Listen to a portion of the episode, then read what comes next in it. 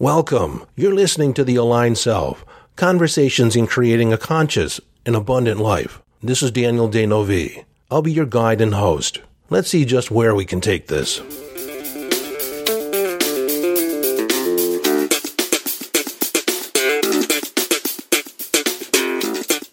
Hello, friend, and welcome into this continuing series on manifestation. So, this has been something that has been kicked around by some of my clients lately, just coming up in conversation. And it's uh, how do you recognize when you're about to usher in a new level, like up level your game or even take a quantum leap? There are certain things that occur in your life, certain perceptions that shift that indicate that you're moving into a new phase.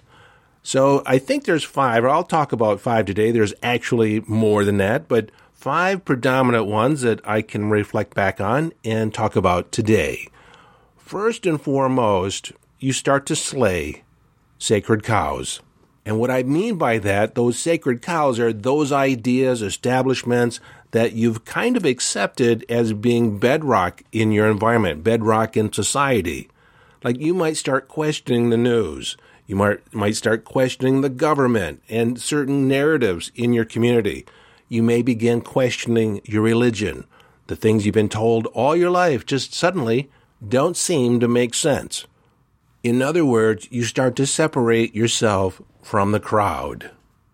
Number two, you start to become quietly dissatisfied with your life, dissatisfied with the things you've created, the structures you have in place, your relationships, the job, the your lifestyle. You just begin questioning it. You might question a hairstyle that you've had for years. You might start cleaning things out, cleaning out the closets, cleaning out the garage, throwing stuff away. It's just like you're tired of having this stuff. Things that you once tolerated you no longer have any tolerance for. This can be considered inspirational dissatisfaction. You're quietly dissatisfied with your life. And when I say inspirational, because you don't want to stay here anymore. You don't want these conditions to, to change. So you either change yourself or you change your conditions. And typically, if you change, all these old structures that you created under another persona, another set of intentions, they too will fall away.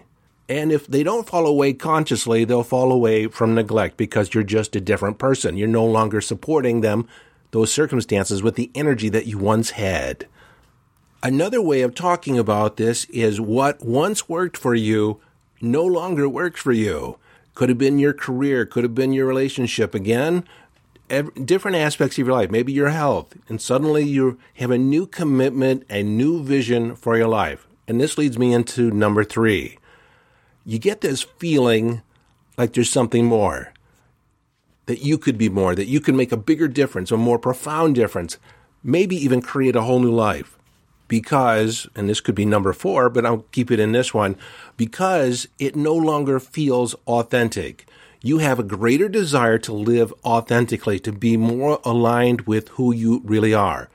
Perhaps you've realized that you've created a set of circumstances in order to fit into somebody else's view of who you are, somebody else's expectations. And maybe you just went along with the program. You just went along with the story. Like it didn't make that big a difference at the time because, you know, maybe you didn't value your dreams.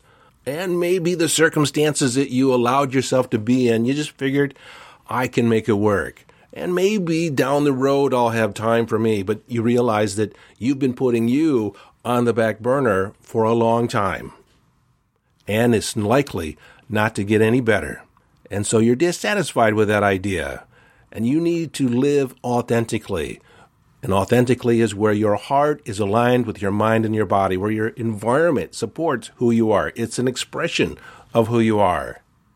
Behind this need to be more authentic is the idea that if you were more aligned with who you could be, who you really were meant to be, that you would be more passionate about your life, more excited about your life, more in joy about your life. So there's that wondering, I know there's something I'm here to do, something I'm supposed to be. And for one reason or another, this isn't it. And that brings us to number four. And typically, this is on the backside of being quietly dissatisfied. And I already talked about this in a previous episode, a couple episodes ago, about the void. And that is the space between here and there. You realize that what has been is no longer working. Who you were isn't who you want to be anymore.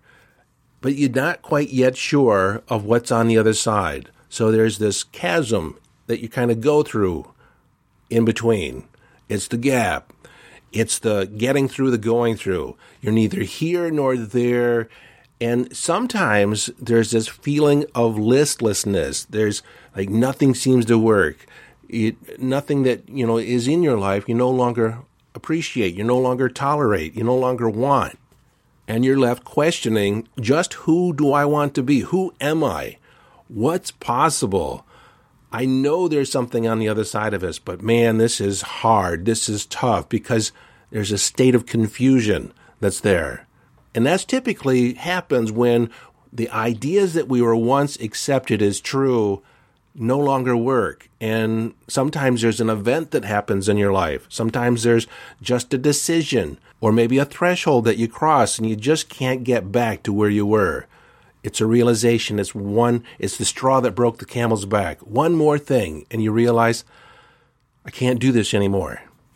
And so sometimes this, this getting through the going through feels like a walk through the desert. You just kind of go through the motions in your life. You realize that you don't really want to be where you are. You don't know where you're going, but you have to walk this path. You have to take this journey in order to get where you want to go. It's just getting through the going through. And then we're at number five, and that is a sense of awakening.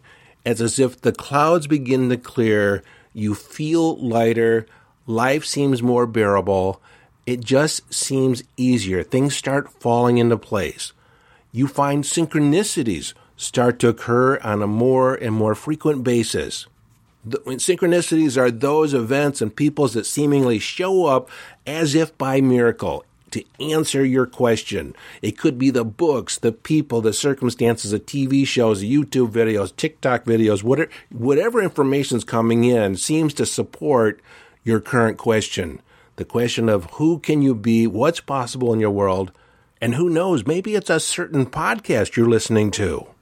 You might start attracting like minded people. I can remember having a conversation with a woman in a hotel lobby in 1988. Her name was Catherine, and just the way she talked about the world, talked about the universe and support from God and, and meditation, and, and it just put the things that I had thought about for so long and crystallized them in one conversation right in front of me. And I realized that there was a whole new world out there for me. It opened it up, it opened up possibility. And frankly, I've never been the same since. But that conversation was an answer from the universe of something I had thrown out there at the beginning of the year when I started a revolution for my life. I wanted to shake things up. I wanted something new. I wanted something different. I was, I wanted a whole new reality. And I talk about that in The Path of the Mystic in episode 50. Uh, and beware of the power of making a declaration that wide sweeping because it does sweep clean everything relationships, where you live, who you are, what you're doing for a living. Nothing is sacred. And this is where I talk about, you know, slaying sacred cows. Those things that you once thought were part of you, part of the establishment, they tend to fall away. And then along with this awakening is this feeling of accelerating acceleration. You begin to build momentum experience after experience start to stack on each other until you're moving quicker than you ever have before. And I talk about that in the episode on the void.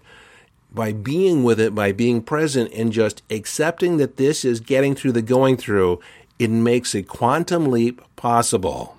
And what that means is at the beginning of this process, where you start to slay sacred cows, like things just don't seem right. You're you're not in Kansas anymore. Like where are you? You start to question everything, all the way through the different processes.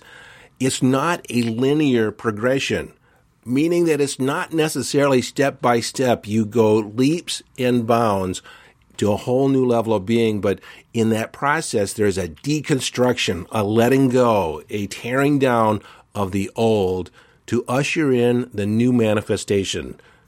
And speaking of manifestation, I just remembered back in item two, when you become quietly dissatisfied with your life, Abraham Hicks talks about this as contrast.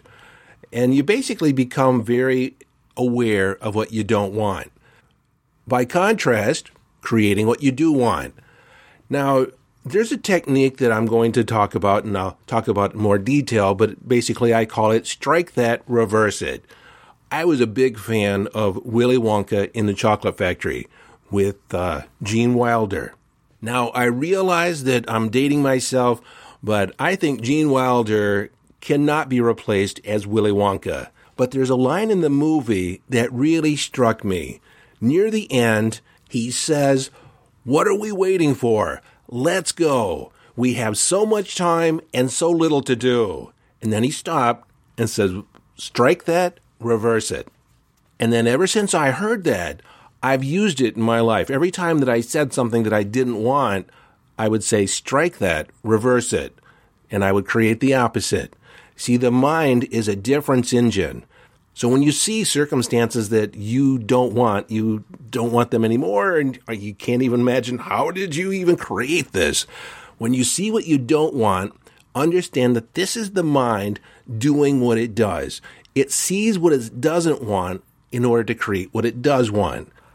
Now, me personally, it has taken me almost all my life, years and years, to be able to utter exactly what I want and I rarely speak about what I don't want, but people do that all the time.